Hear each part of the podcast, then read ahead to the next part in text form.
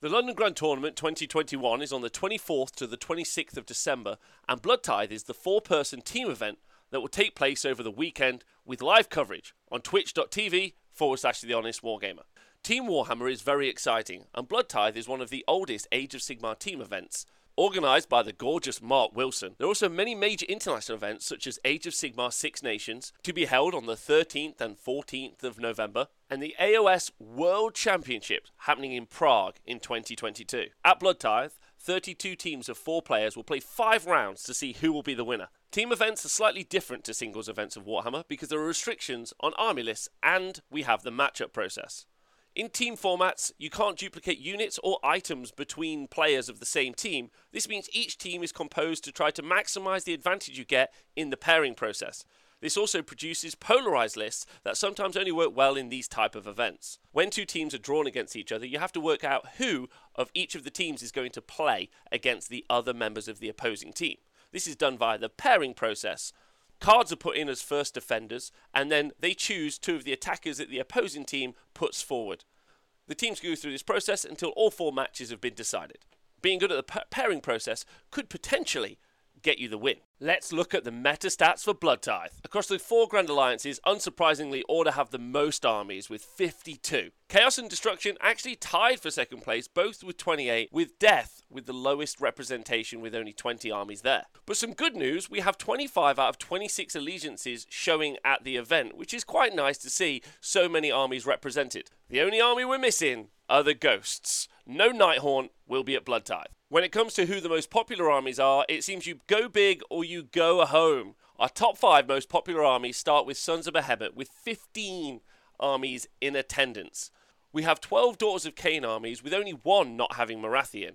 We have 11 Seraphon armies, 11 Lumineth Realm Lords armies, and 10 Soulblight Gravelords armies. Drop count is interesting, with both Lumineth Realm Lords and Kharadron Overlords having some of the lowest drop count. I put this down to them wanting to have the first turn to be able to shoot and engage where they need to, and maybe potential out screening Alpha Strike armies. Age of Sigmar 3 is meant to be a monster meta, and it does seem that way. Of our giant monsters, here's a breakdown. We've got 27 Kraken Eater Mega Gargants, kicking objectives all over Blood Tithe. 19 Gatebreaker Mega Gargants, smashing all of the terrain. 12 Be'lakors deactivating enemy units. 11 Morathis not dying and making those bow snakes shoot twice. 10 Frostlords on Stonehorns, proving destruction players do love damage. 10 Fate Weavers, all of them with a spell portal doing Gift of Change and using their Kairos dice to break hearts. We have 10 Wind Spirits, 4 Sevireths, and 6 Hurricane Wind Spirits. 9 Khorne Demon Princes showing just how useful that command ability Blood Slicked Ground is for shutting down enemy charges. We only have 8 Archaons, which is a huge surprise to me as I think it's one of the strongest models, if not the strongest model in Age of Sigmar right now. 7 Gotreks, looking to wreck as many Mega Gargants as possible six Nagashis, and again, very surprising as I think it's one of the most competent units in Age of Sigmar. And then a surprise to me is four Alariels. Let's talk about the shooting meta. There are loads of big god monsters here, but we also have a bunch of shooting units. We have 310 Vanari Auralan Sentinels, 205 Bloodstalkers, 140 Iron Drakes, 37 Salamander Hunting Packs, and 12 Bastiladons. The most taken magical item at Blood Tithe is 23 Amulets of Destiny. I am very surprised that it is not in every single team. Let's review the army lists. Four Masters, one Cup.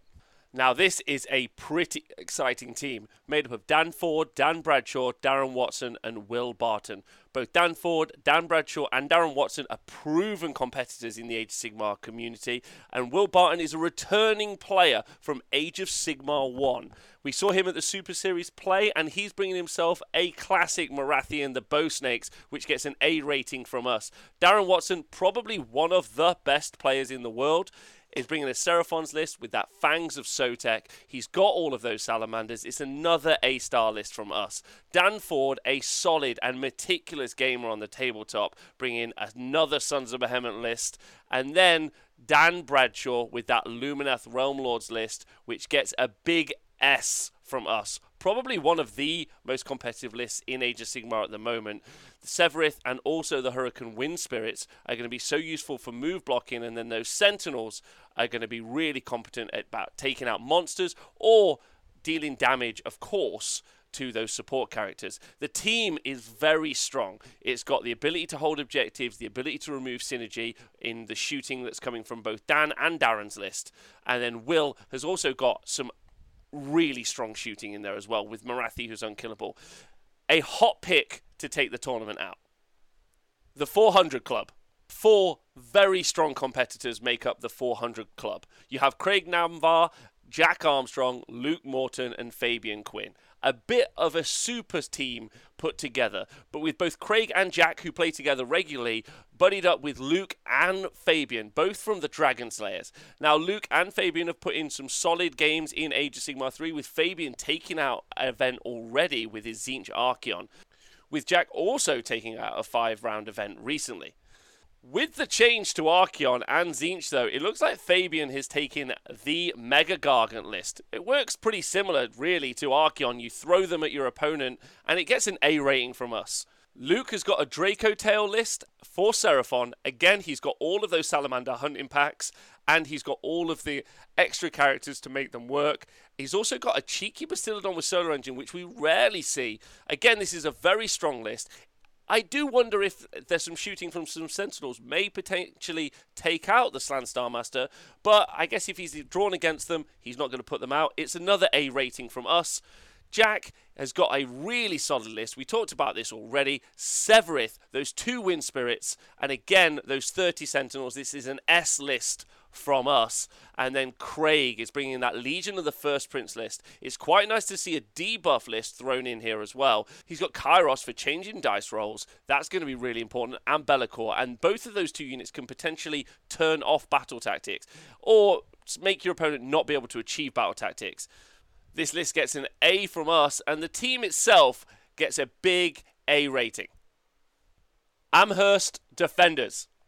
The team comprising of Christian Moore, Russell Taylor, David Griggs, and Michael Cook have brought a different mix to a team composition, and I quite like what they've done. Christian has brought his Soulblight Gravelords list with Nagash, those Deadwalker zombies, and then two blocks of Graveguard. This list gets a big A from us. Very excited to see the Necromancer and the Graveguard work together. And of course, Nagash is so powerful in Soulblight Gravelords. Russell has bought a Morathi in the Bow Snakes list. There they are, 15 Bloodstalkers. He's also bought those nine Khainite Shadowstalkers in the middle. This is a solid list and it gets a big A from us. David Griggs has been very brave and bought himself a Flesh Eater Courts list in a very shooting heavy game. He's bought the Abhorrent Ghoul King on Terrorgeist, and he's also got two Gristlegore Royal Terrorgeist in his battle line as well. And I imagine that we're going to see those in that Alpha Beast pack. We'll see how that does up against shooting. It gets a B from us. Michael Cook has bought himself a Boulderhead Ogor Mawtribes list, Frostlord on Stonehorn, and then he's got himself two Stonehorn Beast Riders and two Thundertusk Beast Riders. Again, these are going to be really solid playing into the objectives, and he's going to be looking to gain extra points on battle tactics. The stats show, though, this is a 4 1 list, so it really does depend on who he gets paired into and how well the Amherst defenders go through the pairing process. Michael Cook's list gets a B from us. Ancillary Republic of Southern East Batzia. This team is made up of John Williams, Ben Mardle, Alex McGee, and Ollie Grimwood. John has gone for an interesting take on a list we've seen quite a lot in Age of Sigmar 3. A host of the ever chosen Six Circle list for Slaves to Darkness with Archaon and Be'lakor in, but oftentimes we see this with Mark of Tzeentch for the reroll ones and the spell ignore. He's decided not to do this, and instead we've got Mark of Khorne. He's got two units of three Varanguard, and he's also got 20 Chaos Marauders and some Untamed Beasts. He's going to get reroll ones to hit, and it's going to be interesting to see if that makes a difference in his ability to fight different units. This list gets an A from us. Ben Mardle with his Gloomspite Gitz list. That's right, a Loon Boss on Mangler Squigs, another Loon Boss on Mangler Squigs, Fungoid Cave Shamans, and those battle line of 12 Squig Horde, and then importantly, those two units of 10 Boingrot Bounders. Now, now the Gits have not done well in Age of Sigmar 3 so far, and I'd be excited to see how Ben Mardle's able to push them around. Unfortunately, though, the list gets a C from us. Please don't hunt me down. I'm just a humble commentator. It's not my fault. They get a C. Alex McGee has got himself a Syar Lumineth Realm Lords list. He's got the Cathalar and he's also got Lior, uh, the Warden of Ymetrica, as well as the Loreseeker. He's got two units of 10 Wardens and also some Sentinels in there as well, a 20 and a 10. And he's also brought the Al- Alarith Spirit of the Mountain. Now, this isn't the usual composition that we generally see, and Syar isn't seeing as much competitive play as both Helon and Zaitrec. However, I really hope Alex does well with this and the list gets a B. Finally, Ollie Grimwood with his Ogor Mawtribe's Boulder Head list, and he's changed it around compared to what we would normally see at a competitive event. He's got Frostlord on Stonehorn, he's got the Huskard on Stonehorn, both of which are fairly normal, and then also the Slaughtermaster. But it's that six Ogre Gluttons that we rarely see, and the unit of three and Man Eaters that make this a very different list. It's very exciting to see them on the tabletop, and this list gets a C from us. Angel. The four man team from Angel are legends to a man Simon Froley, Adam Kunis, Tim Willoughby, and Kieran Allender. Simon is bringing his Sons of Behemat list. He's got the Kraken Eater, the War Stomper, and the Gatebreaker, and differently to some of the other Sons of Behemat lists we've seen, he's gone for the three smalls, three man crushers. Adam has gone for a Blood Gullet Ogor Mawtribes list. Two Frost Lords on Stonehorn, a Slaughtermaster, and he's also got six Mournfang, a four and a two, and then he's gone and got himself uh, Hrothgorn's Mantrappers, which obviously go with the hunter that is Hrothgorn. Not quite as strong as some of the other lists that we see at the event, this list gets a B. Tim has brought a very competent and solid Slaves to Darkness list Hosts of the Everchosen, Sixth Circle, the extra damage on those sixes to wound, Archaon the Everchosen is in there as well as a Chaos Lord for pile and attack twice. They're all marks each, and then he's got 3 by 3 Varanguard. They're going to be re rolling ones to save and ignoring spells on a 5. We've seen this list win tournaments recently and do super well around the globe. This list gets an A from us. Kieran has not come with a friendly list. A Legion of the First Prince list with Be'lakor, a Slaves to Darkness Demon Prince with the Mark of Khorne for that blood slick ground command ability. He's also got Kairos Fateweaver and his ability to change dice rolls and control the battlefield, as well as the Umbral Spell Portal for that Gift of Change cast. The Blue Scribes, the Contorted Epitome, and then he's got those two battle line units of Pink Horrors and five Fleshhounds. This list is great. It needs loads and loads of play, but this get, gets an A from us. See you next tournament. If this team is able to win one match, I'll be surprised. It's comprised of Simon Eccles, James Powell, Andy Thornley, and James Hobbs. Of course, James Powell and Simon Eccles of the Honest Wargamer show, and Andy Thornley, a great member of the Derby community, and James Hobbs, arguably one of the prettiest men in Warhammer. They have brought a bunch of lists, none of which are good, it looks like they've decided to try and play Warhammer, which will be a massive surprise to them when they actually start to move models around on the tabletop. Simon has bought his Flesh Eater Courts army in Gristlegore, and of course, he's got that Abhorrent Ghoul King on Royal Terrorgeist. He's also got an Abhorrent Ghoul King on Zombie Dragon, giving him two big monsters to score battle tactics with, and he's also brought himself a Royal Terrorgeist and a Royal Zombie Dragon as battle line. It'll be interesting to see how this does against shooting. I think it might get shot off the board, and the pairing process will have to go well for it. So this list gets a B from me. James Powell has seen the Honest Wargamer Stat Center and has decided to take himself a internet list. That's right, he's got himself four units of three Annihilators in his Stormcast Eternals Hammers of Sigmar list. He's then got himself three units of Liberators and some Vindicators, and he's brought Yndrasta with him as well. We've seen this list do quite well all around the globe in singles events, and this list gets a B from me. Andy Thornley, uh, channeling his inner Nurgle in his list in Munificent Wanderers, which got that big upgrade in the FAQ, has got himself two great unclean ones, Rotigus, and then he's gone for three units of 20 Plague Bearers. Slightly different to the list we've seen run previously and do well at tournaments, which obviously included the Glottkin. And without stopping your bar piper, this list goes from an A to a B for me. James Hobbs has brought himself a Seraphon Fangs of Sotek list, and he has got all of the power. He's got two units of Salamander hunting packs in there, and he's also got himself three units of five chameleon skinks, which are so good with that ward save now in Age of Sigmar 3. He's also got himself a unit of Terradon riders. 30 skinks also reinforced up, and those skink priests and star priests are going to do some really solid work in making sure that they deliver all of the damage. This list gets an A from me. The Bad Moon Loons. Fresh from their victory of the Super Series, and arguably one of the best teams in Age of Sigmar 2 and 3, the Bad Moon Loons are looking to make their mark also at the Blood Tithe event. Simon Weekly, Matthew Goldsborough, Joshua Jenkins, and Daniil Olson are practiced probably more than any other team at the event in the pairing process, having gone through the Super Series format several times.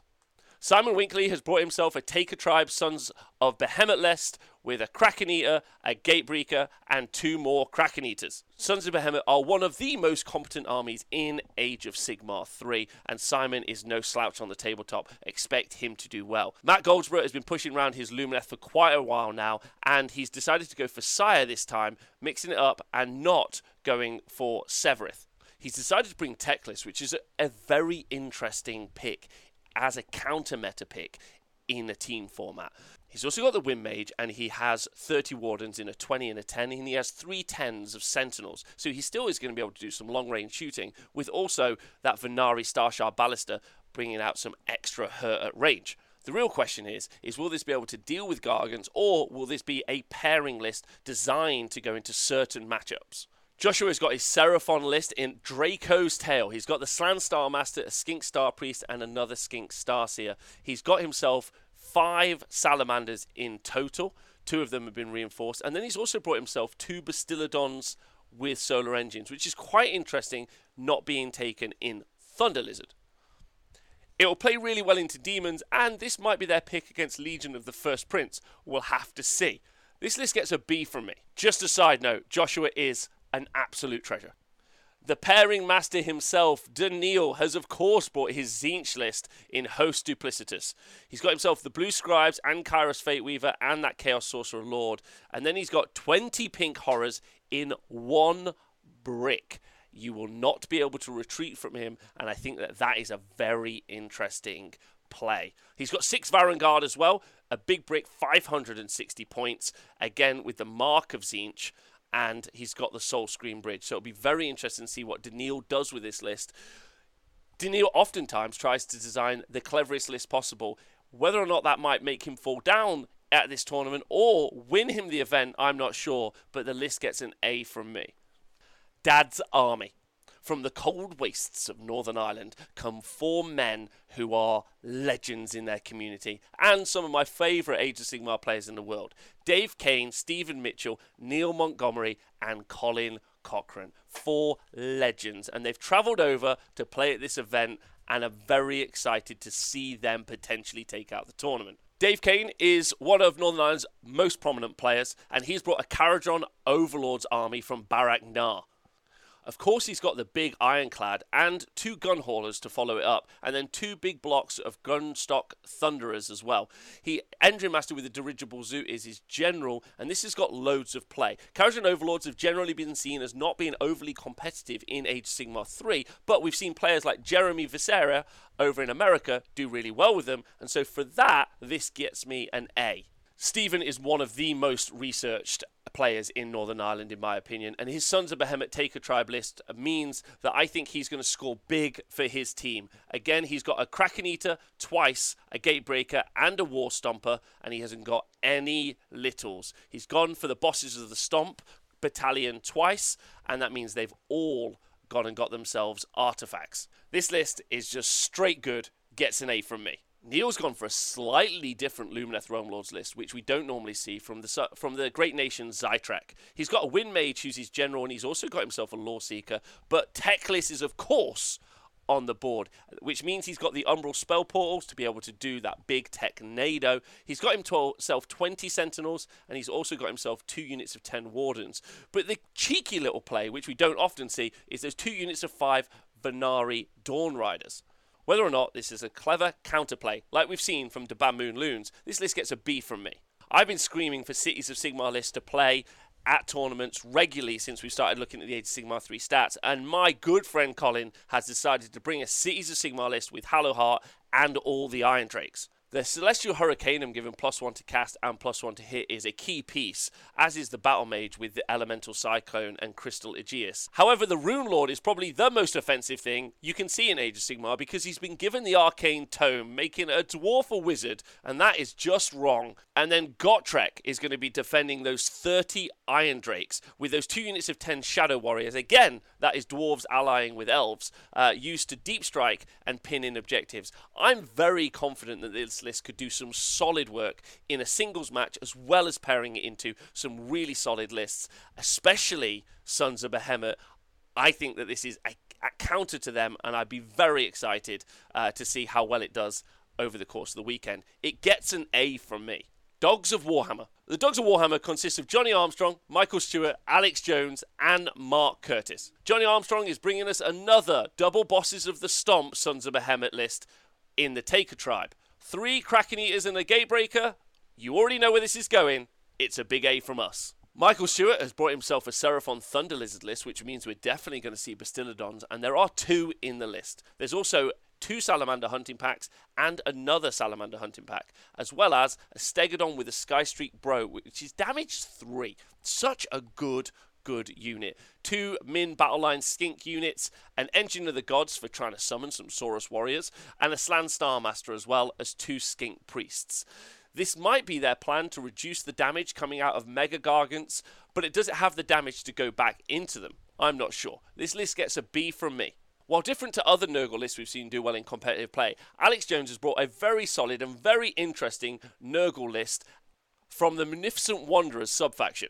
He's got a great unclean one, who's of course the general, and then and then excitingly, Sloppity Bilepiper and Spoilpox Scrivener, which is going to help both of those three units of 20 Plague Bearers do some really solid work in combat. He's also got the Vermin Lord Corruptor with the Wither Stave and Flaming Weapons, making those 10 attacks damage 3, and making rerolling 6s in an aura, which makes those Plague Bearers even more survivable. And of course, he's got Be'lakor in there as well, some solid control into his opponent's army. It's a great list. I'm not sure on its output. I'd be very excited to see how it does. It's going to get a B from me. Mark Curtis has brought himself a Lumineth Realm Lords from Syar, and again, it's another Teclian build, as well as a Hurricane Wind Mage and also the Scinari Cathallar. He's got himself 30 Wardens in a 20 and a 10, and he's also got himself 30 Sentinels in three 10s, as well as, of course, the Umbral Spell Portal for the ability to do AoE damage. Again, the Teclian builds I don't think work as well, so this gets a B from me. Eat Bats International.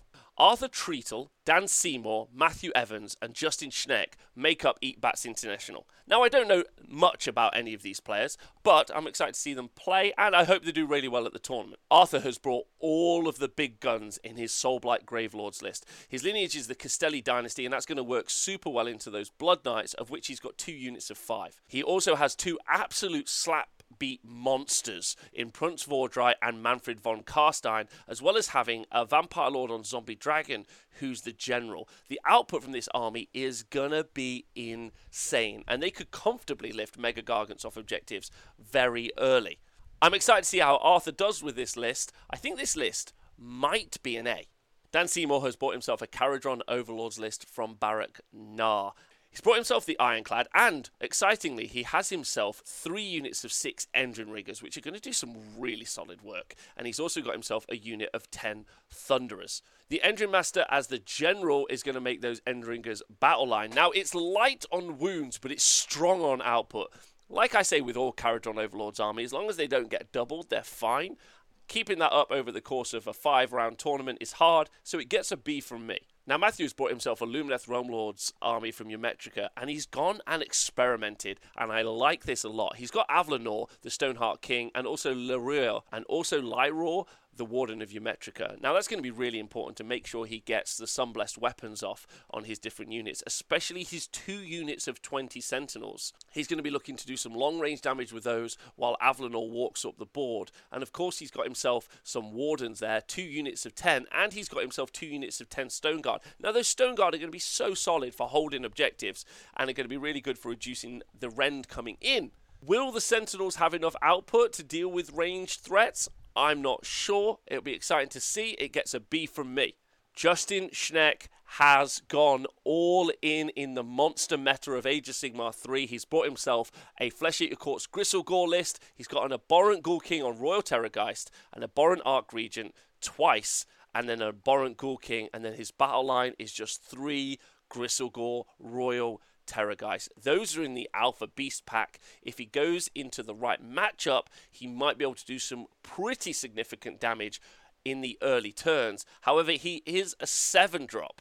so he probably won't get the choice most of the time. Eat Bats, the originals, have got a solid team and such a great group of dudes. Ollie Fox, James Worth, Ollie Fox, James Worth, Mark Mitzman, and Paul Berridge. All really nice guys.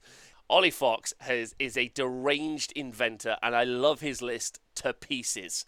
He has a Warlock Bombardier and Thanquol on Bone Ripper, which is exciting in of itself. He has two units of five Skryre Acolytes, which is the minimum that you need, and then he's also got six Storm Fiends also as battle line, which is really exciting because they can do some really solid work. We've seen nine do loads with more and more warp power, but then just to really bring the hate, he's brought three Doom Wheels, which is so exciting, and a Warp Lightning Cannon. This is going to do some really solid work. It's all output all the time.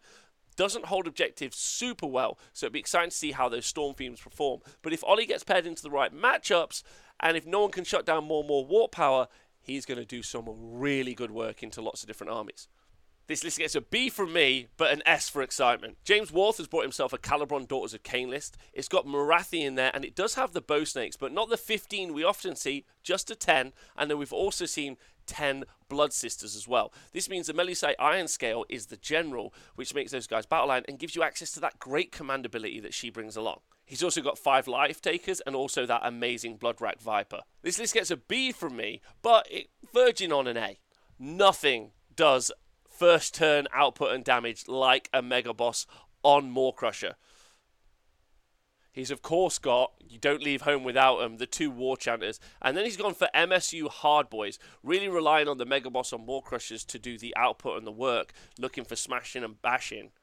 This list will be solid into the right matchups. This list gets a B from us. Paul Berridge has brought himself a Seraphon Thunder Lizard list, which of course means Bastiladons, two of them in this list, with another two Salamanders and a one Salamander. Seraphon players rarely leave home without him. He has mixed it up though, and he's brought himself a Saurus Scarvet on Carnosaur, and he's also brought himself a Skink Oracle on Troglodon. Battleline is three units of five Saurus Knights, and he's also brought himself a cheeky unit of Terradon Riders. It's a list that will be able to trade really nicely, but I do wonder how it will play into those bigger armies with bigger bricks and scarier units.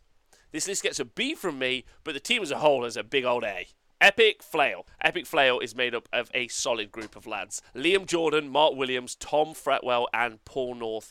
All of them experimenting with a bunch of different lists and really excited to talk about these. Liam Jordan is bringing Beasts of Chaos, which you would not have expected, other than he thinks that they have got power behind them, and he's been playing them loads at local tournaments recently.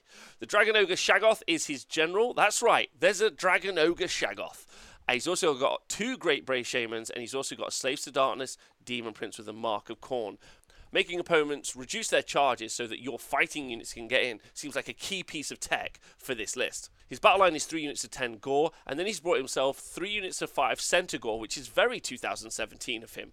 He's also got 2 units of 3 Bulgor, and also 2 Cockatrices, which will make our co commentator Adam Mumford very happy. Now, Beasts aren't doing well in Age of Sigmar at the minute, but I know that Liam thinks that they can. Unfortunately, I'm giving them a C, but I want them to prove me wrong. In the lists I also don't see much anymore at the moment is Mark Williams' Khorne army in Reapers of Vengeance. He has Skarbrand and he has a Bloodthirster of Incessant Rage, as twice, in fact, as well as a Bloodsecrator and a Slaughter Priest. He's got three He's got three units of five flesh hounds, and he's also got 10 Bloodletters. There's going to be a lot of output from this army, but it will struggle massively into shooting. And ultimately, there's a lot of shooting at this event. The pairing process is going to be really important, and it gets a C from me. Don't hate me. Tom Fretwell has clearly been watching live coverage of competitive Age of Sigmar and has brought himself the list. Tzeentch hosts Arcanum with Archaon and Kairos in. Blue Scribes and the Magister on Disc of Tzeentch, with 10 Kairic Acolytes battle line and 3 units of Screamers of Tzeentch. The Umbral Spell Portal and Chronomantic Cogs. Now, Cogs isn't what it once was, but really, this is still one of the strongest, if not the strongest list in Age of Sigmar. The ability to choose dice results as well as change dice results via Kairos, in my opinion, makes your ability to shut down battle tactics and guarantee battle tactics the strongest uh, mechanic you can have in Age of Sigmar, and the list gets an S from me. Paul North has brought himself one of the techiest lists you can probably build in Age of Sigmar, and that's a Slaves to Darkness list with Knights of the Empty Throne, making those Varanguard a leader. He's got six of them, and they're the general with inescapable doom as the command trait and grasping plate with the mark of Khorne. He's also got Chaos Sorcerer Lord, and he's also got three more as a leader, as well as Be'lakor. Don't forget the piling attack twice on Varanguard is so very, very good. Be'lakor's ability to shut people down is good, and also the command abilities that you have inside Knights of the Empty Throne. It, subfaction is such a good collection of command abilities. He's got two units of five Chaos Knights, and he's also got some Marauders, and he's got, of course, you don't leave home without one, a Chaos War Shrine. This list is techie as hell, and it's really good, but it doesn't seem to have taken out top table results in Age of Sigmar 3, so it gets a B from me. Essex Mawtribes. Essex Mawtribes are probably one of the most sporting teams here at the event made up of Alex Fawcett, Russell Perkins, Edward Harrison, and Nick Harding. Probably can't find four finer gents that you would want to play Age of Sigmar with. Alex has brought a Soulblight Gravelords list from Legion of the Night. He's looking to use the two necromancers he's got to make those two units of 40 Deadwalker zombies eat everything and turn the whole board into the Walking Dead. Mannfred backs him up and will be able to give bonuses to those units as well as be a beatstick himself. And those two units of five Blood Knights will hit stuff well and hold objectives really nicely. This list has got a lot of play from me and it gets a B. Russell is probably one of the most sporting players I've ever met in Age of Sigmar. He's running a Legion of the First Prince list, and he's got himself Be'lakor as well as Kairos Fateweaver, which doesn't sound very sporting, so I'll be interested to see how he charms his opponents. He's also got a Slaves to Darkness Demon Prince with the Mark of Khorne and the Bloodthirster of Incessant Rage. We see this combo a lot. It's been played quite a lot in Age of Sigmar, as well as the 20 Plague Bearers and the two units of 10 Plague Bearers that we're seeing in there as well. The Umbral Spell Portal is, of course, for Kairos for Gift of Change. This list is really solid. It needs loads and loads of play, though, but it does get an A. Edward Harrison has come straight from Age of Sigmar 1 with a bunch of Saurus Warriors. He's running Seraphon list with Thunder Lizard, he has an Engine of the Gods and, of course, a Slann, and then the Star Priest and the Star Seer with another Star Priest and another Priest. A lot of characters in this list. He's got 20 Saurus Warriors and then a big brick of 30 Saurus Warriors. And don't forget, they're going to be reducing damage coming in by one. And then he's got 10 skinks, 2 units of 5 chameleon skinks, which are going to be so good for taking out those backline characters, and then one Razordon hunting pack. This list is very different. I haven't seen it play. It doesn't feel like it's one of the top end Seraphon list, and he gets a B from me. Nick Harding's smile is as potent as a strong coffee at the start of a morning. He's brought himself a Flesh Eater Court's Blisterkin list. He has two Abhorrent Ghoul Kings on Terrorgeist, and of course, he has an Abhorrent Archregent. He's got himself a Varghulf Courtier with the Arcane Tome, and of course, he's taken Flaming Weapons, kind of making a Smashbat V3 then he has two units of 10 Crypt Ghouls and he has two units of three Crypt Flayers. He's really going to be looking to make those uh, Abhorrent Ghoul King on Terrorgeist do all of the work. I don't know how it does into shooting. It's a very heavy shooting meta. It gets a B from me.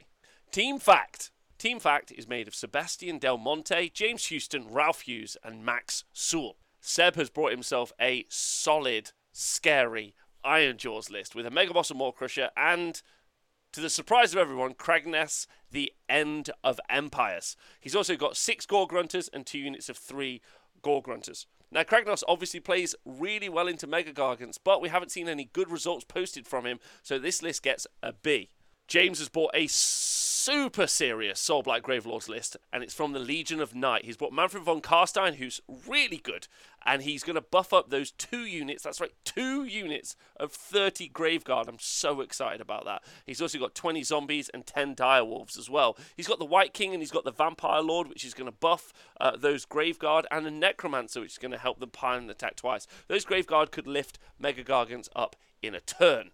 So I'm very excited to see how this list does. It gets a B from me. I think it has the potential for an A. We just haven't seen much of it play on the tabletops at the moment. I'm excited to see how it does over the course of the weekend.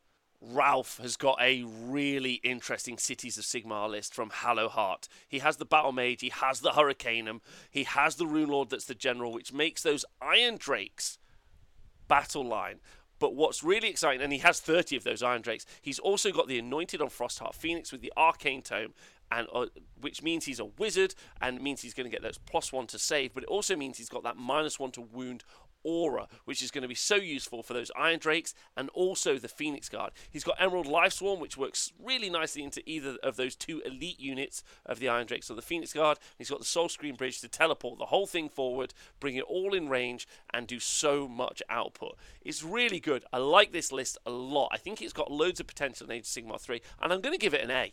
Maxul has got himself the big old bad guy himself. Archaon in Tzeentch, hosts and with Kairos Fateweaver. Now he's gone for a bit of a outputty build. He's got the Ogroid Thaumaturge, which means Kairos is going to be able to cast another D6 mortal wound spell from him. He's got the Blue Scribes for the reroll casts from his spell, and then he's got the Umbral spell port, and he's got three units of three Screamers of Tzeentch. This list gets an S from me. Fiction a scary good team and one of the teams most likely to take out of the event Leo Ratunen, Ben Murphy, Benjamin Sava, and Alex Q. Leo has gone all in on a Soulblight Gravelord's Kastelai Dynasty list. He's got Nagash, he's got Vhordrai, and then he's got the Vengorian Lord, who's the general. The Vengorian Lord is going to reduce Rend coming in by one, which means Nagash and Vhordrai are going to be even more survivable in this army. He's got two units of 10 Deathrattle Skeletons, and he's also got 20 Deadwalker Zombies. The important part about this list is it contains three monsters which do phenomenal output, and they're very survivable. I expect this list to do very well. It gets an A from me. Ben Murphy has put together a very interesting Seraphon list. It's Thunder Lizard, so it's reducing damage coming in by one. He's got an Engine of the Gods, who's the general, and he's also got an Ashloth Banner Bearer and a Skink Priest and a Skink Star Priest.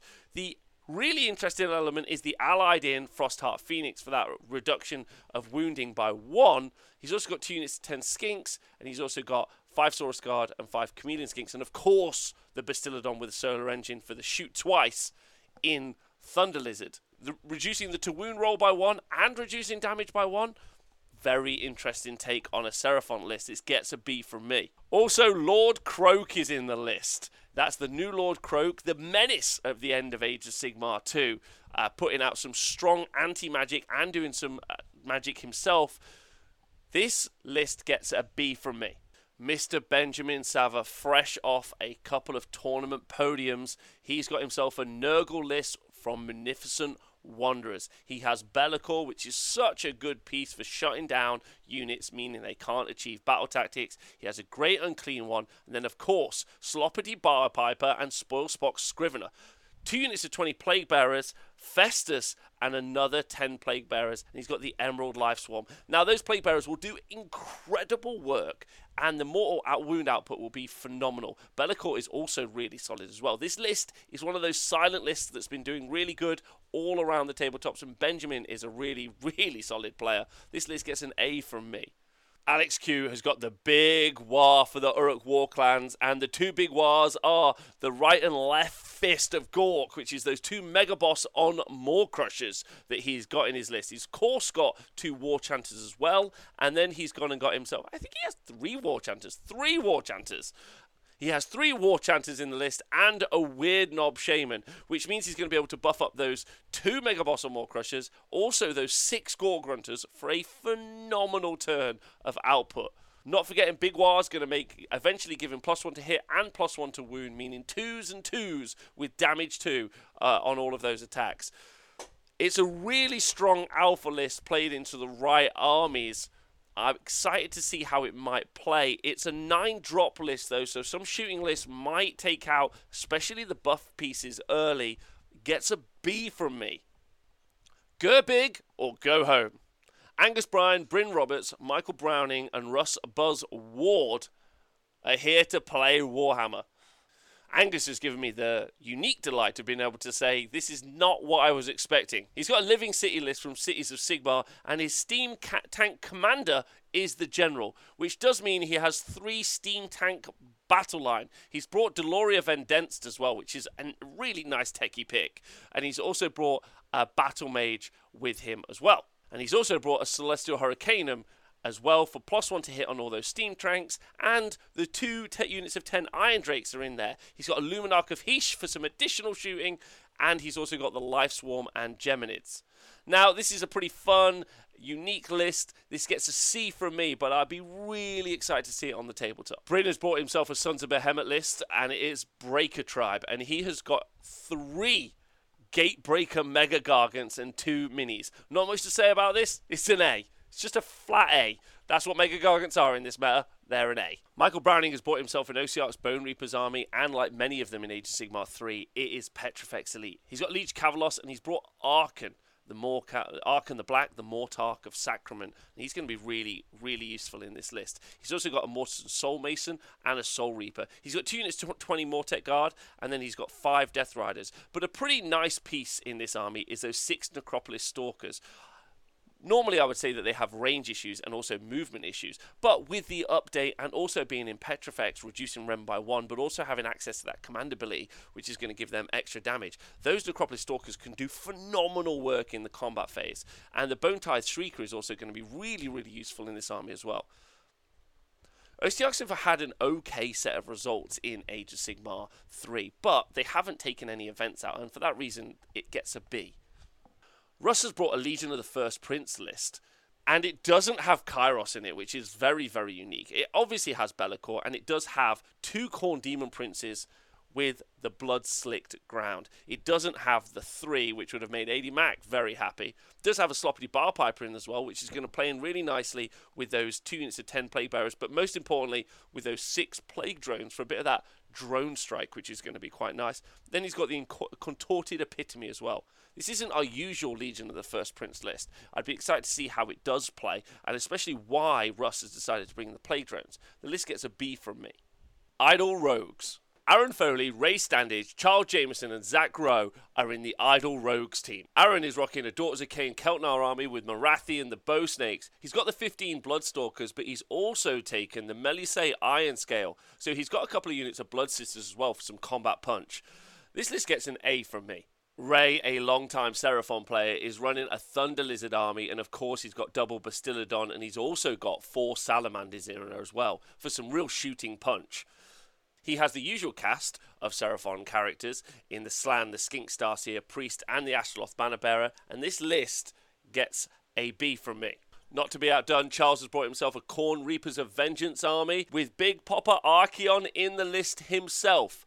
Archaon, normally seen in Tzeentch and Slaves to Darkness army, could do some really solid work inside Khorne, and it gets an A from me. Zach Rowe has got himself a Nurgle Munificent Wanderers army with the Great Unclean One and the Glottkin. He's also got the Spoilpox Scrivener and two Sloppity Bilepipers. They're going to be reinforcing those three units of 20 Plague Bearers and also those three plague drones. There's lots of output that can come from this army. This list gets a B from me, although I'm not confident about that. Might be an A. Legio 9. From the Super Series come Legio 9, Andy Burgess, Henrik, Tom Richardson, and Alex Wilkins. There are some really underrated quality players in this team. Andy is running that Sons of Behemoth Breaker Tribe list with two Gate Breakers and a Kraken Eater and two Littles. Andy's been playing Mega Gargants for quite a while in ages at the end of Age of Sigmar 2 in the Super Series as well as in Age of Sigmar 3. I'd expect big things from Andy. Henrik has been running Daughters of Khaine for a while, and he's brought a Hagg Nar list with Morathi and the Bow Snakes. Expect big things from him, and the list is an A. Tom Richardson is pushing around. Tom Richardson is pushing around a Stormcast Eternals list from the Hammers of Sigmar. He's got those three by three Annihilators in the unit, as well as Yndrasta and Gavriel Sureheart. So he's going to be looking to make good use of the impact damage and mortal wound output from the Annihilators. This list gets a B from me. Alex Wilkins is pushing around a Soulblight Great. Alex Wilkinson has brought Alex Wilkins has brought a Soulblight Gravelords list, and its lineage is the Legion of Night. He's got Mannfred, Nagash, and a Necromancer in his army, as well as three units of 10 Deathrattle Skeletons and five Black Knights and the Umbral Spell Portal. Those two big monsters will produce some really solid work in the army, and Nagash is so, so good in Soulblight Gravelords. This this gets a B from me because I would have expected to see a third monster, but I'd be excited to see what Alex is thinking. Leodis Legion. Paul Whitehead, Simon Burdett, Daryl Jones, and Joe Purcell make up Leodis Legion, and they are four absolute treasures. Paul Whitehead is a very competent wargamer, electing not to go to the Frostlord on Stonehorn and instead having three Huskards on Stonehorn gives him a few more points to take the additional two Stonehorn Beast Riders that he's brought along with him, as well as two Mournfang. This takes him to a total of five monsters, and it gives him some really good to score a lot of extra points in battle tactics. This list gets a B from me. Simon Burdett, has brought a Sons of Behemoth Taker Tribe list with three Kraken Eaters and a Gatebreaker. This gets an A from me. Daryl Jones is pushing around a Legion of the First Prince list with Be'lakor, Kairos, and that Slaves to Darkness Demon Prince with the Mark of Khorne. He's gone for the Plague Bearers as battle line. He's brought some additional plague drones to key in quite nicely with Sloppity Bilepiper, and the Emerald Life Swarm is going to do some work as well. I've said this on the previous versions of these lists. It requires some play, but Be'lakor's ability to shut down units and therefore make it so you don't score battle tactics is worth its weight in gold. It gets an A from me. Joe Purcell's biggest worry at this tournament is not that his Morathi and the Bow Snakes list from Daughters of Khaine and Hagg-Nar will do well. It's whether or not he can be bothered to play all five rounds. He's also got a big brick of 30 Witch Elves as well, and I do really like it in Hagg-Nar as opposed to Khailebron, so this version gets an A from me. Marauders A, one of the teams with probably the best shot at taking out the tournament. Marauders A have got four competent players Tony Moore, Tom Maudsley, Mark Busby, and Gabe Huddleston a really solid team of wargamers. Tony Moore has brought his Flesh Eater Courts from Gristlegore, and he's got the Abhorrent Archregent, he's got that Varghulf Courtier, and he's got the Abhorrent Ghoul King on Royal Terrorgeist. He's also got himself two Gristlegore Royal Terrorgeist and a Gristlegore Royal Zombie Dragon, as well as the Crypt Flayers. Like I've said about other Flesh Eater Courts lists, I think that this is a problem into shooting, but if the pairing process is done well, and with Tony and Tom's acumen in the pairing process, I expect it to be done probably as well as any other team's able to do so. Maybe he can be a right matchup. But on its own, it gets a B from me. Tom Maudsley has brought his Soulblight Gravelords Kastelai Dynasty list, and he has a massive beatstick in Prince Vhordrai and the Vengori Lord, who can go around together causing untold damage. He's also got loads of armor saves in here in his five units of five Blood Knights, giving him an average of three up armor save across the whole army.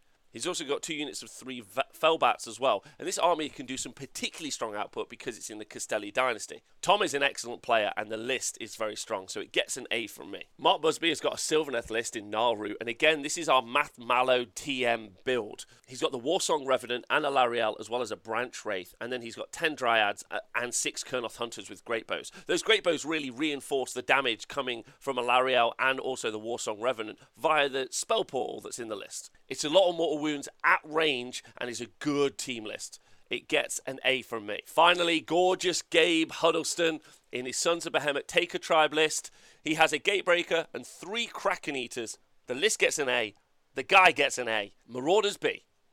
Matthew Robinson, Matt Wetton, Rick Ellis, and Nigel Chawton make up Marauders B. Matthew Robinson has bought a Boulderhead Ogor Mawtribes list, and he's got himself two Frostlords on Stonehorn, and he's got himself six Mournfang in a four and a two, as well as six Ogre Gluttons. I feel like Ogres always verge between an A and a B, and I think the introduction of the Gluttons actually drops it down for a B for me, but I'm really hoping Matthew proves me wrong over the weekend. Matt Wetton has got himself a Breaker Tribe Sons of Behemoth list, and he's got himself two Gatebreakers and two War Stompers some of the few war stompers at the event, and you would think that that makes it not as strong. But stats from around the world prove that that isn't the case, and this list gets an A from me. Rick Ellis has got himself an Astral Templar Stormcast Eternals list, and he's got a Celestant Prime, a Knight Incantor, and a Lord Celestant on Stardrake.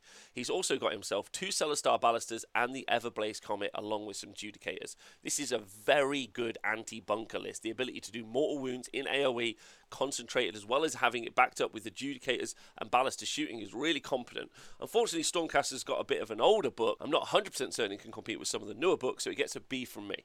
Nigel Chawton isn't the tallest fella unless you take the stature of his heart into account, at which point he's a behemoth. He's running a Thunder Lizard Seraphon list. He's got himself Gotrek in there as an ally, so he'll be causing all sorts of drama and playing so well into the Mega Gargant meta. He's of course got himself the Bastiladon with the Solar Engine, and he's gone for those two Stegadons with the Sky Street Bros, which have been doing so well recently.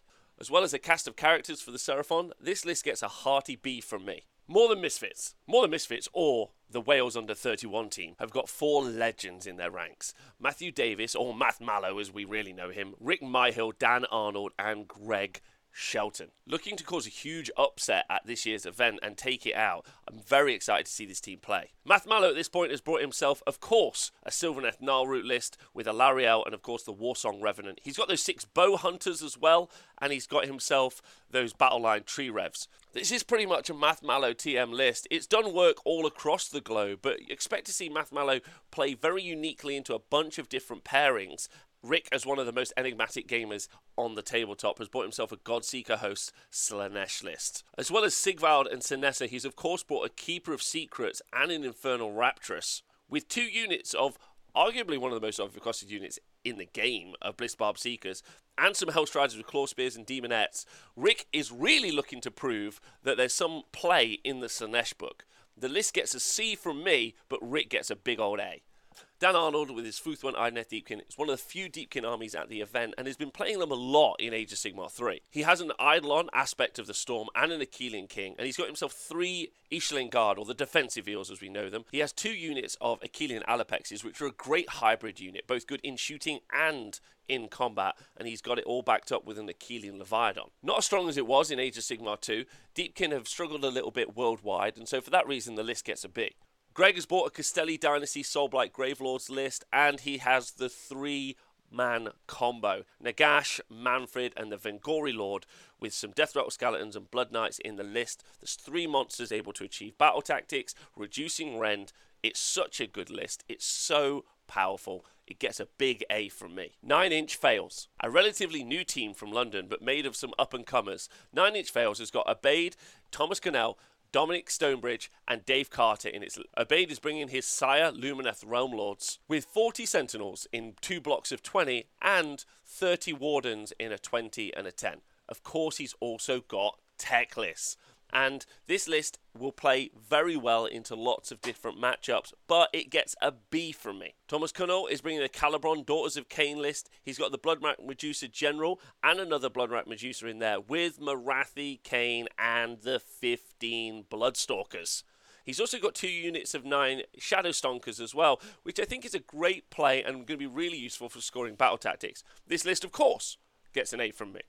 Dominic Stonebridge one of the few Hermdar Fyreslayers players at the event, has got himself three units of Hearthguard Berserkers, but he has stacked it on a cast of characters. He has an Auric Runefather on Magmadroth, he has an Auric Runesmiter on Magmadroth, and he has a Battlesmith, a Runeson, a Lord Exorcist in there as well, and an Auric Runesmiter. He's also brought himself a unit of 10 Auric Hearthguard. Fyreslayers have struggled a little bit in Age of Sigmar 3, and I don't see that really changing with this list. So this list gets a B from me. Dave Carter has brought himself a Hallowheart Cities of Sigmar list, and he has got 30 Ironbreakers and 30 Iron Drakes in this list, along with Gotrek. So the Dwarven power is strong in this all magic list, containing a Battle Mage, a Celestial Hurricanum, and of course a Rune Lord with a arcade tome. Those Iron Drakes are going to play very, very well into certain matchups, especially Gargants, which are almost in every list, as will Gotrek. So for that reason, this list gets an A from me. Ninja Badgers. Again, another team with a really good opportunity to take out the event. Four excellent gamers make up the Ninja Badgers Richard Buckler, Laurie Huggett Wild, Steve Curtis, and Paul Buckler. Richard Buckler's bought himself a Reapers of Vengeance Khorne list, and he has a Bloodthirster of Incessant Rage, Skarbrand, a Bloodsecrator, a Slaughter Priest, Be'lakor, and a Slaves to Darkness Demon Prince. He's also got himself 30 Bloodletters in Battle Line and 10 Blood Reavers, along with 5 Fleshhounds. Khorne isn't having the best time in Age of Sigmar 3, and it's in a very heavy shooting meta. Maybe this is looking to be paired into the Gargant so they can take them out. Either way, the list gets a C from me, but I would love to be proved wrong. Laurie Huggett Wild, fresh off his win at Facehammer, has bought himself a host of the ever chosen Slaves to Darkness list. He has Archaon in his list, as well as a Chaos Sorcerer Lord and a Chaos Lord for that pile and attack twice. The 30 Chaos Marauders, 10 Chaos Marauders, and 3 Varanguard with that clutch Mark of Tzeentch. Also bought himself some Untamed Beasts for an early trade and a Chaos War Shrine. Laurie's an excellent player and this list is excellent, so it gets an A from me. Steve Curtis, again, fresh off a tournament win, has got his Taker Tribe, Sons of Behemoth, and I expect him to do very, very, very well with this list. He's got himself a Kraken Eater, a Gatebreaker, and a War Stomper, and then three Littles. So three Man Crusher Gargants. Steve is an excellent wargamer in a team of excellent wargamers. The list gets an A, he gets an A. Paul has brought himself a Khailebron Daughters of Khaine list and has gone for the Falcon Punch double of Morathi Khaine and Gotrek Gurnisson in the same list. This means he doesn't have 15 Bloodstalkers and instead only has 10, but they're still in there, and he has three lots of 10 Witch Elves for early trades on objectives. It's a very solid list, especially those two big characters together. The list gets an A. Only the Filthful from the South London. Only the Filthful. From the South London Legion, only the Filthful has got a solid team of Nico, Rob Bradley, James Grant, and Tom Lambert. Nico has spent all of his points on characters, with Teclis and Gotrek in the same list and a Scinari Caligrave in there as well. This means he's light on bodies and he's got himself 20 Sentinels, 10 Wardens, and 5 Blade Lords. He's also got the Emerald Life Swarm and the Umbral Spell Portal, of course, for the Technado. Now, being light on bodies is always true of a Teclian build. Gotrek hoping to fill in that gap, but the list gets a B from me. Rob Bradley has been playing his Nurgle for a while, and his Munificent Wanderers list shows that he's been working hard on it. He has a great unclean one, and then Big Archaon is also in this list with Sloppity Bilepiper and a Chaos Lord and a Chaos Sorcerer Lord, meaning that 20 Plague Bearer Brick is going to have all of the buffs from Sloppity, and he's got loads of output threat from the Great Unclean One and Archaon. I'm excited to see Archaon in Nurgle. Anyway, this gets an A from me. James Grant has got a Taker Tribe Sons of Behemoth list. This has got three. Ca- Why can't I say Kraken? James Grant has got a Taker Tribe Sons of Behemoth list with three Kraken Eaters and three little Man Crusher Gargants. Said it before, I'll say it again. Gargants are a big old A. Tom Lambert has got a Legion of Knights Soulblight Gravelords list, which is slightly different to what we've seen so far. He's got Mannfred von Carstein, which is such a great utility piece in an army as well as an output unit.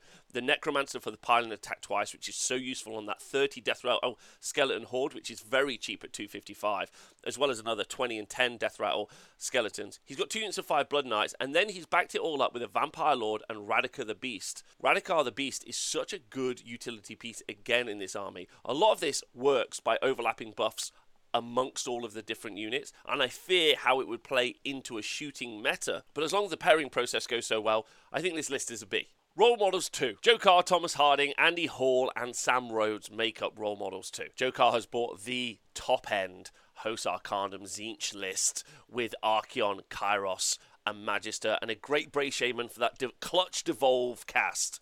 He's got 10 Kairic Acolytes as a battle line, 10 Pink Horrors, and 3 Screamers of Tzeentch. Course, the Spell Portal. The list is an S.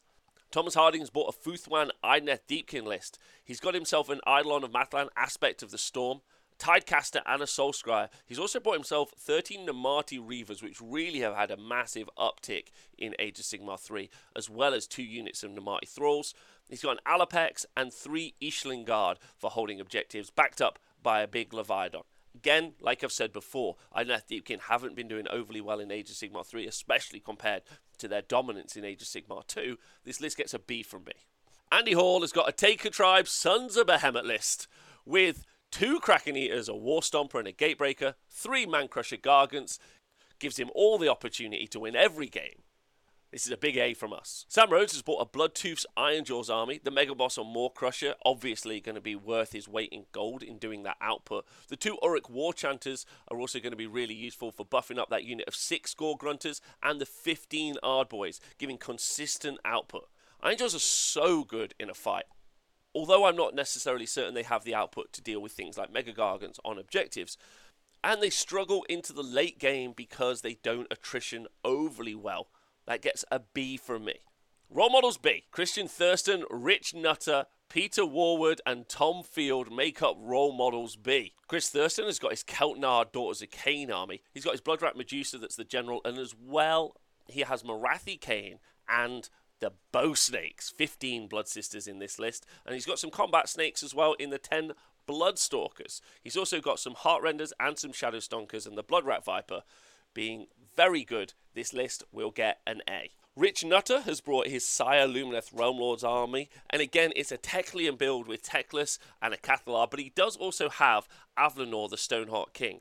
Let's not forget how good that Cathallar with Goading Arrogance is going to be into a monster meta that we're seeing here at Bloodtithe the 20 Wardens and the 10 Sentinels, as well as the Blade Lords, making the core of the army with a Starshard Ballista at the back. While there are two monsters in this list and some great anti monster tech, I just worry about bodies on the board, and for that reason, the list gets an B. Peter Warwood has bought a Petrifex OCR Bone Reapers list. He's got a Liege Kavalos, a Soul Reaper, and a Bone Shaper. And the core of his army is made up of 30 Mortek Guard and another 20 Mortek Guard, with some great trading pieces in 5 Death Riders and 2 units of Necropolis Stalkers, with that Gothizzar Harvester there to back up that 30 Mortek Guard. Petrifex is such a survivable army, and its ability to attrition is very, very high. I'd compare it to an Ironjawz list, but there's more defense, and the ability to stay for longer in the battle means, in my opinion, that they do better. The list gets a B from me. Tom Field has got a Kastelai Dynasty Soulblight Gravelords list. He's got a Vampire Lord and Zombie Dragon, Vhordrai, a Coven Throne, and a Necromancer, backing up those two units of five Blood Knights and those 20 Deadwalker zombies, as long as as as well as three Vargheists. The Vampire Lord and Zombie Dragon and Prince Vhordrai are such competent output units. Coven Throne's command ability is so useful as well. I do worry about bodies on the board and being outscored in certain objectives. However, I'm just unsure if this is an A or a B. I'm going to give it a B, but Vhordrai and that Vampire and Zombie Dragon could prove me wrong hugely, and it could be an A. SYM, Ben Harper, Lewis Swan, David Marsh, and Stephen Follows make up SYM. This is a competent wargaming team, and they could do very well at the tournament. Ben Harper's running a Winterleaf Sylvaneth list with Alarielle, a Branchwraith, and the Treelord Ancient. He's also got himself two units of three Kurnoth Hunters with Scythes. While this list has got two monsters, we haven't seen this version of Sylvaneth do well. In fact, the only version of Sylvaneth we've done seen do well has been the Mathmallow TM build. So for that reason, the list gets a B from me, whereas I think generally Sylvaneth actually sit at a C. So much respect to Ben, and I think he's going to do quite well with this. Lewis Swan has got his Boulderhead Ogor Mawtribes list. He's got himself three Stonehorns, two with Frostlords and one with a Huskard on, as well as four Mournfang in two units of two, and another Stonehorn Beast Riders.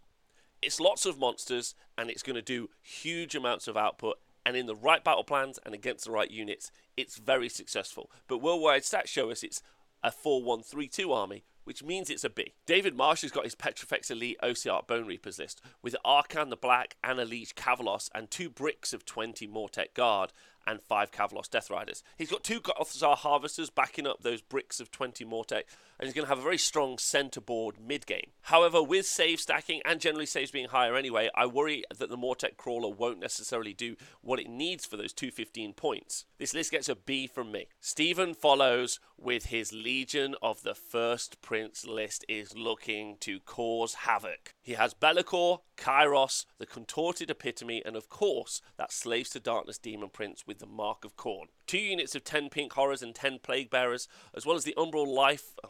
As well as the Emerald Life Swarm and the Umbral Spell Portal, is going to mean he can regenerate all of those units quite nicely and also use Kairos' ability at range. This is a huge control deck army, and I think Steven's going to play this very, very well. This list gets an A from me. Cats of War, an international mix, and the LGT returning champion are in the Cats of War.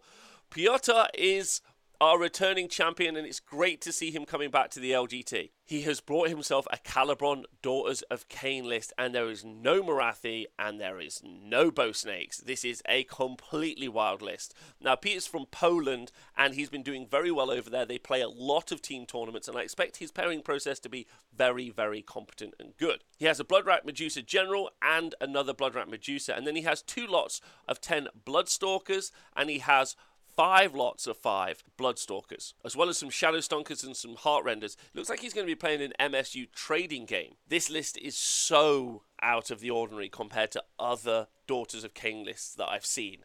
I don't know how it's going to perform. It gets a B from me. JP Stevens is pushing around his Helon Lumineth Realm Lords army. Sevireth is in there, as well as a Hurakan Wind Mage and two other Spirits of the Wind. He's got 30 Sentinels and he has 10 Windchargers in there as well. There are so many options and play in this army, backed up by that Emerald Life Swarm.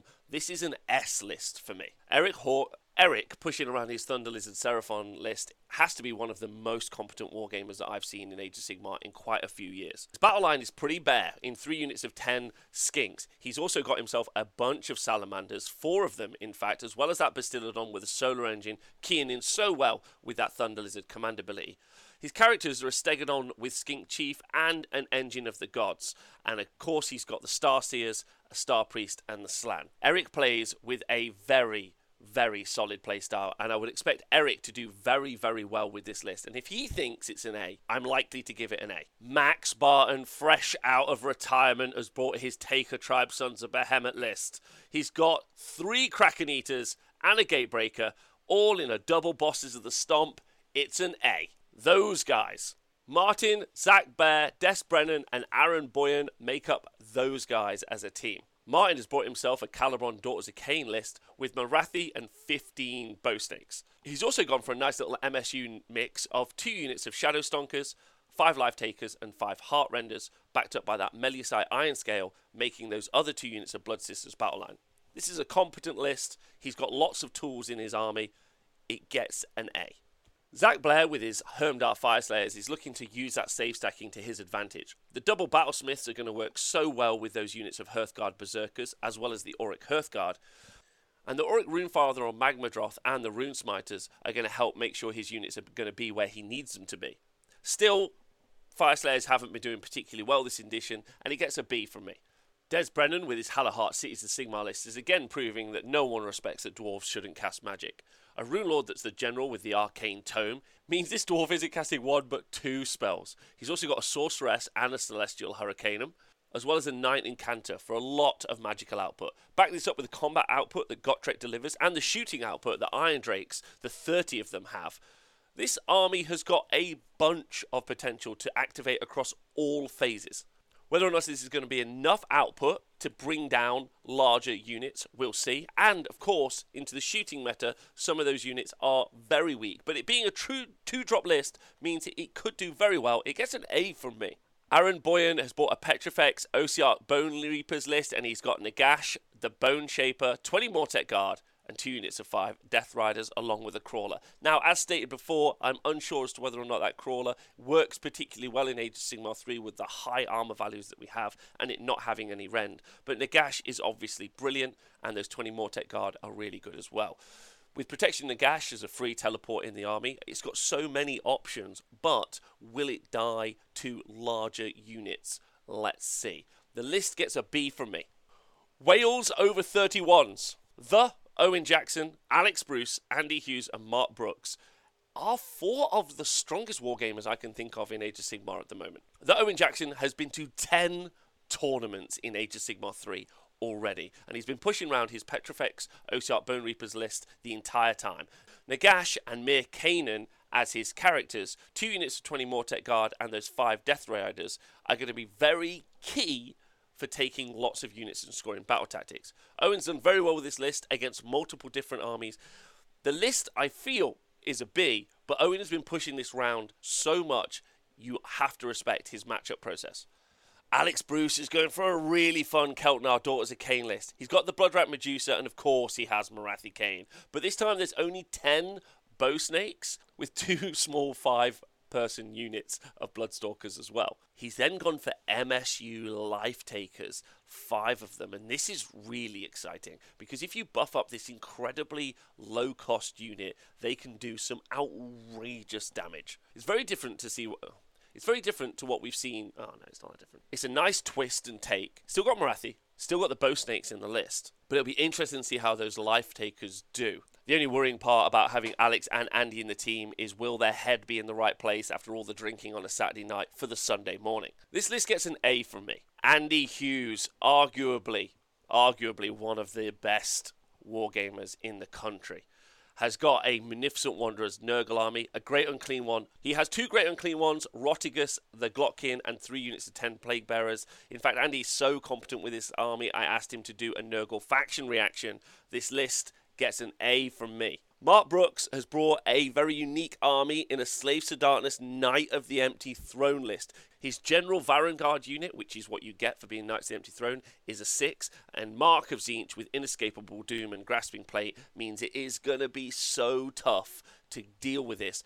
Its save will be a 2 plus, it'll be rerolling ones, and it'll have two spell ignores. He's also got another unit of Varanguard as a character, as well as Be'lakor and a Chaos Sorcerer Lord on Manticore. His battle line is two units of 10 Chaos Marauders and a Chaos Chariot with that War Shrine in the list as well. He's also got Emerald Life Swarm, so he's going to be able to heal up quite a bit.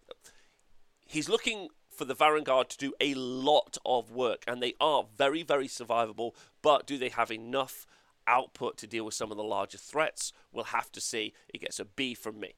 Rob Wales, Izzy Moore, Isaac Chipperfield, and Pete Long make up the Wayland Wolfpack. Rob has bought himself an Ironjawz army with Gordrakk and a Mega Boss on Maw-Krusha. First time I think I've seen Gordrakk in about four years on the tabletop. And Orruk War Warchanter is in there as well as as well as a Weirdnob Shaman. Ten brutes and three units of Gore-gruntas in the list. This list gets a B from me.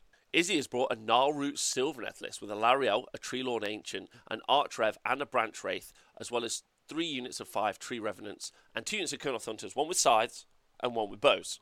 So there's no spell port in this list, so range could be an issue in certain matchups. This list gets a C from me. Isaac Chipperfield has got a Boulderhead Ogor Mawtribes list, and he's got two Frost Lords on Stonehorn, as well as and 14 Mournfang.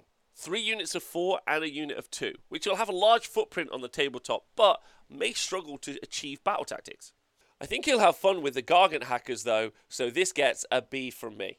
Pete Long has bought a Host Arcanum Tzeentch list. It looks like it's a summoning list with the Lord of Change, Kairos, the Blue Scribes, and the Changecaster. All those wizards are going to be getting re-rolls, of course, from the Blue Scribes. The two units of 10 Pink Horrors and the three units of three Screamers of Tzeentch means he's going to have a lot of board presence on the primary objectives. Chronomantic Cogs, the Burning Head, and Umbral Spell Portal backing that up. He's going to cast a lot and potentially summon a lot, but I struggle to see where maybe the output comes in certain matchups. The list gets a B from me. As a final bit of fun, we've decided to tier the teams, and here we go. In Tier B, Dad's Armies, Fact, Idols Rogues, Leodis Legion, More Than Misfits, SYM, those guys, and Angel could take out the event if they get very lucky. In Tier A, most likely to take out the event, and the teams you need to defeat to the top Four Masters One Cup, the 400 Club, Fiction, the Bad Moon Loons, Marauders A, Ninja Badgers, Cats of War, Wales over 31s, and Legio 9. In Tier C, most unlikely to take out the event is everyone else. If you're in that group, I have no faith. I hope you've enjoyed the video and I hope we all have loads of fun at Bloodtithe. Don't forget, the entire thing will be live on twitch.tv forward slash the honest wargamer. We'll see you guys there. Thanks for listening.